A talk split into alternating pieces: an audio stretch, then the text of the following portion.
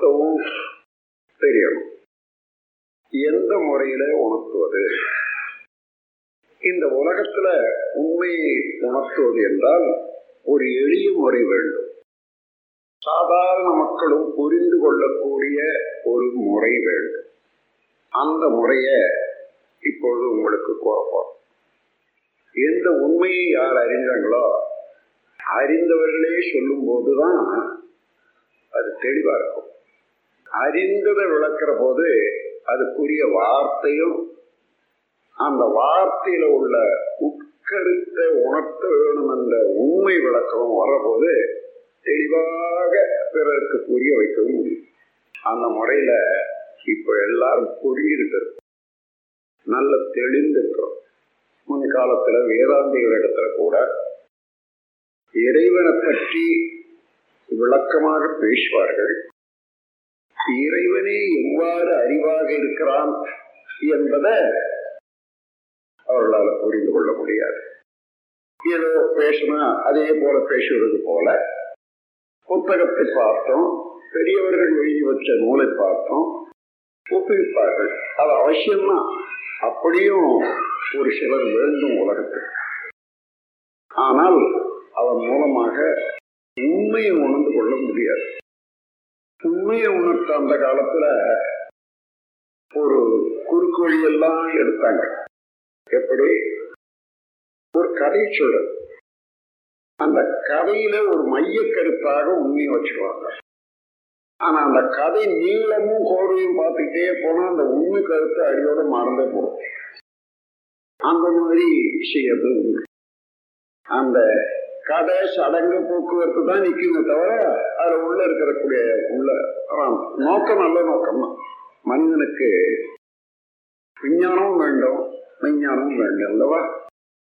அதாவது கலை வாழ்க்கையில அனுபவத்துல விளக்குவது விளக்குவதுதான் விஞ்ஞானம் அது வேண்டும். உண்மை பொருளை விளக்குவது விஞ்ஞானம் அதுவும் தேவை சாதாரண மக்களுக்கு வாழ்க்கையில விஞ்ஞானம் பயன்படணும் விஞ்ஞானம் பயன்படணும்னு நினைக்கிறாங்க. அப்பேற்பட்டவங்க ஒரு கதையை சொல்லி அந்த கதையில விஞ்ஞான உண்மைகளையோ விஞ்ஞான உண்மைகளையோ வச்சிடுவாங்க. வச்சு கதையை சொல்லுவாங்க. அந்த கதையை நீ கேட்டுட்டே இருப்பாங்க.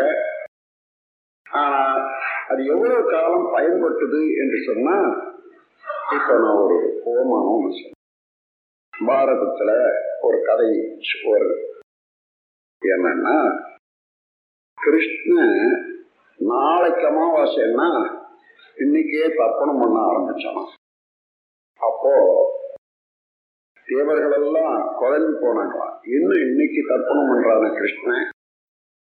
நாளைக்கு இல்லையே அமாவாசை?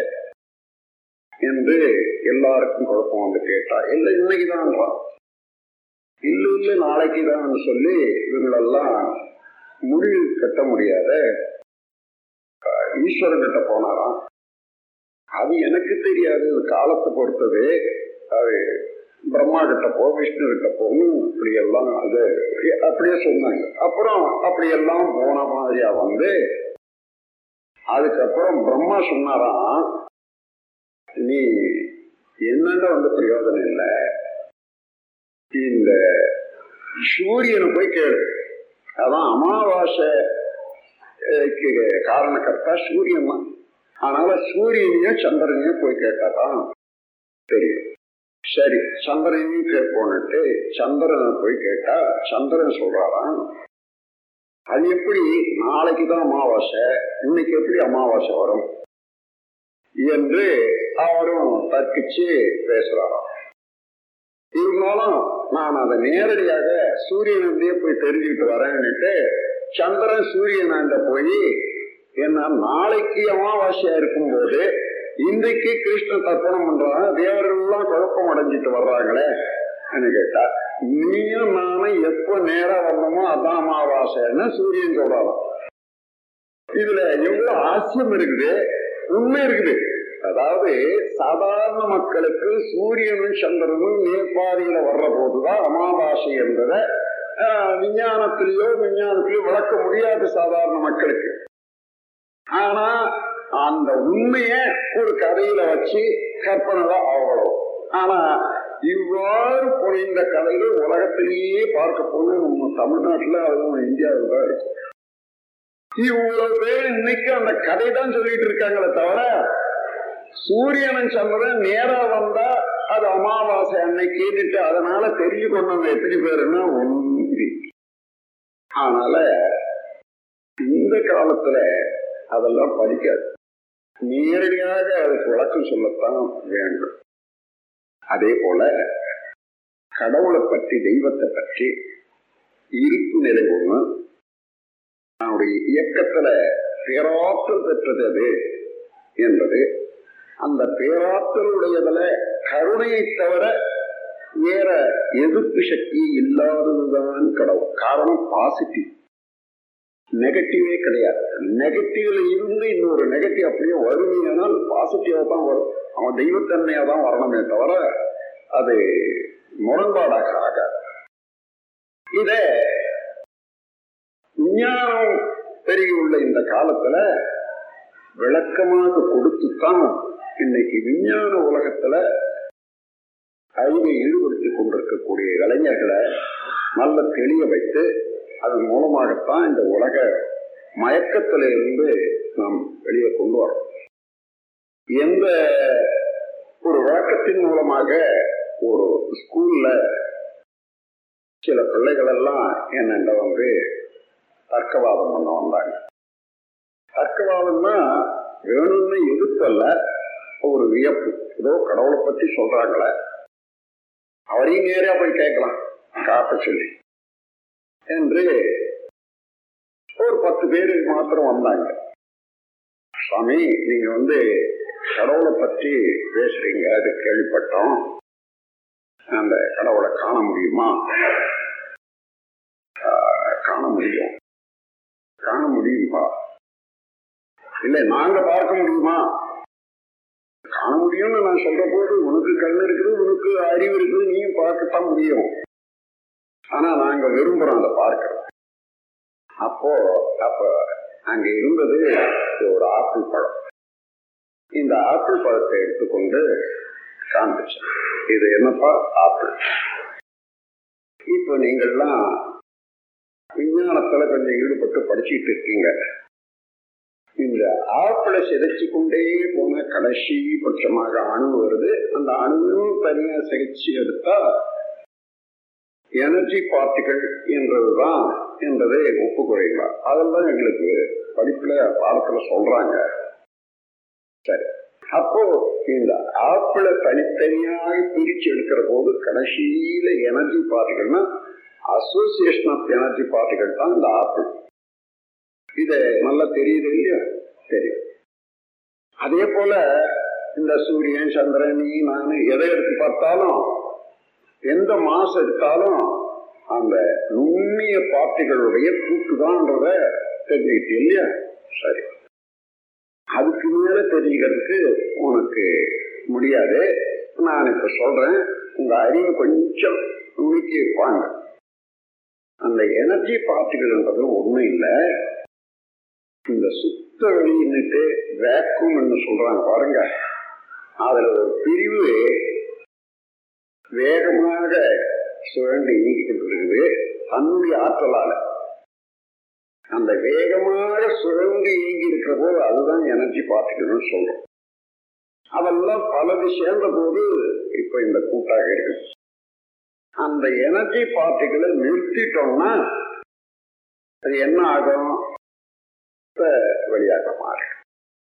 அப்ப எனர்ஜி பார்ட்டிகள் என்ன என்பதை நீங்க தெரிஞ்சுக்கிட்டீங்கன்னா இயங்கும் போது ஒரு அலை. அதை நின்று விட்டால் வெளி.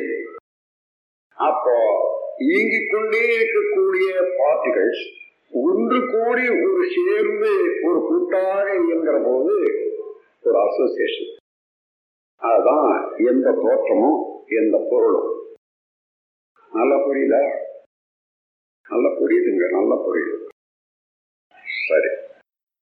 அந்த எனர்ஜி பார்ட்டிகள் என்றத வேகத்தை குறைச்சிட்டீங்க. அப்ப என்ன ஆச்சுன்னு நான் சொன்னேன். வெளிதான் சொல்றீங்க. அந்த வெளிதான் கடவுள். வெளி என்று சொல்றது எதுவோ அதுதான் கடவுள். அதை பின்னால உங்களுக்கு இன்னும் நிரூபிக்கிறேன். முதல்ல நீங்க இப்போ அந்த சுத்த வெளி என்றது எங்கு நிறைந்ததுன்னு சொல்றாங்களே. எங்கேயாவது அந்த சுத்த வெளி இல்லாத இடம் நீங்க பார்க்க முடியுமா? இல்ல பார்க்க முடியாது.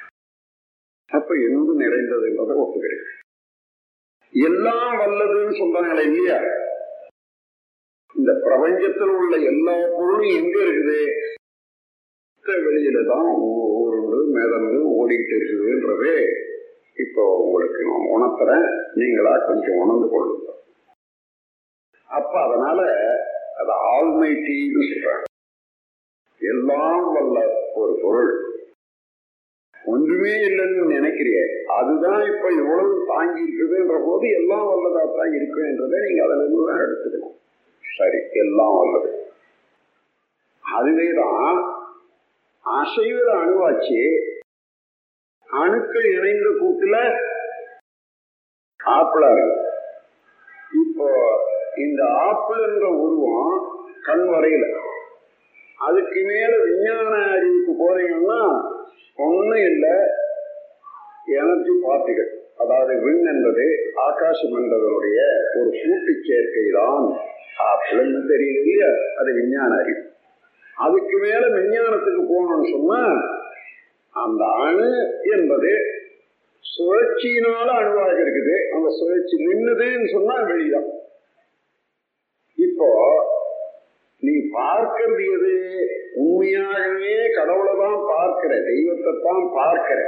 வேற பேர் வச்சிருக்கு. ஒவ்வொரு நிலைக்கும் வெவ்வேறு பேர் வச்சதுனால நீ நீ ஆப்பிள பார்க்கிறேன்னு நினைக்கிற. ஆனா உண்மையிலே நீ தெய்வத்தை தான் பார்க்கிற.